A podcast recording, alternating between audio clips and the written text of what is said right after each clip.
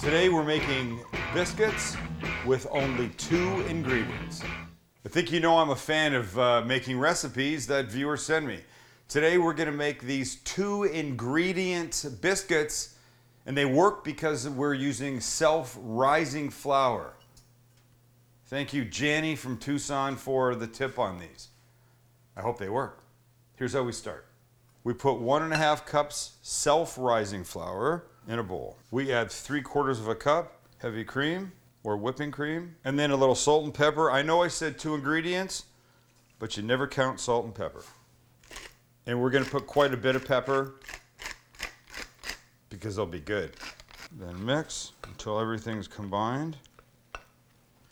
And then we put them in one ounce scoops onto parchment paper or an ungreased baking sheet. And because I like them looking more traditional, I'm just flattening them out in my fingers a little bit first. Call me old fashioned, but I like a biscuit to look like a biscuit.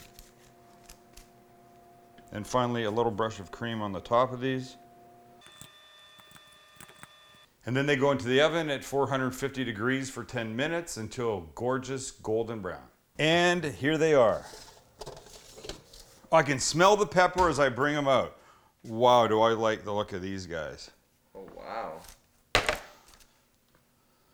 Super hot. Oh, They shit. came out really well. They came out lovely. Oh. And two ingredients. There's no kneading. There's no nothing. They're just nice. And of course, the only way to really test a biscuit is with a little butter. Oh, they're hot. They smell great.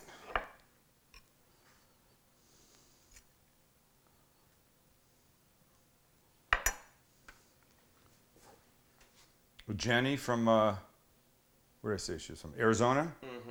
This bite's for you. Mm. I could have put green onion in here, scallion for those of you on the East Coast. I could have put bacon in here. I could have thrown a little cheese in here.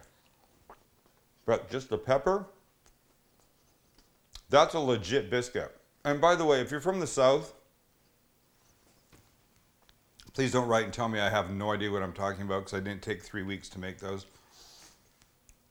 When you want a biscuit and you want to deal with two things, this is the way to go. Thank you, Janny. And you, thank you for hanging out with us. What do you say? Don't eat the same thing all the time. Mm-hmm. You got to make these. You got to make these.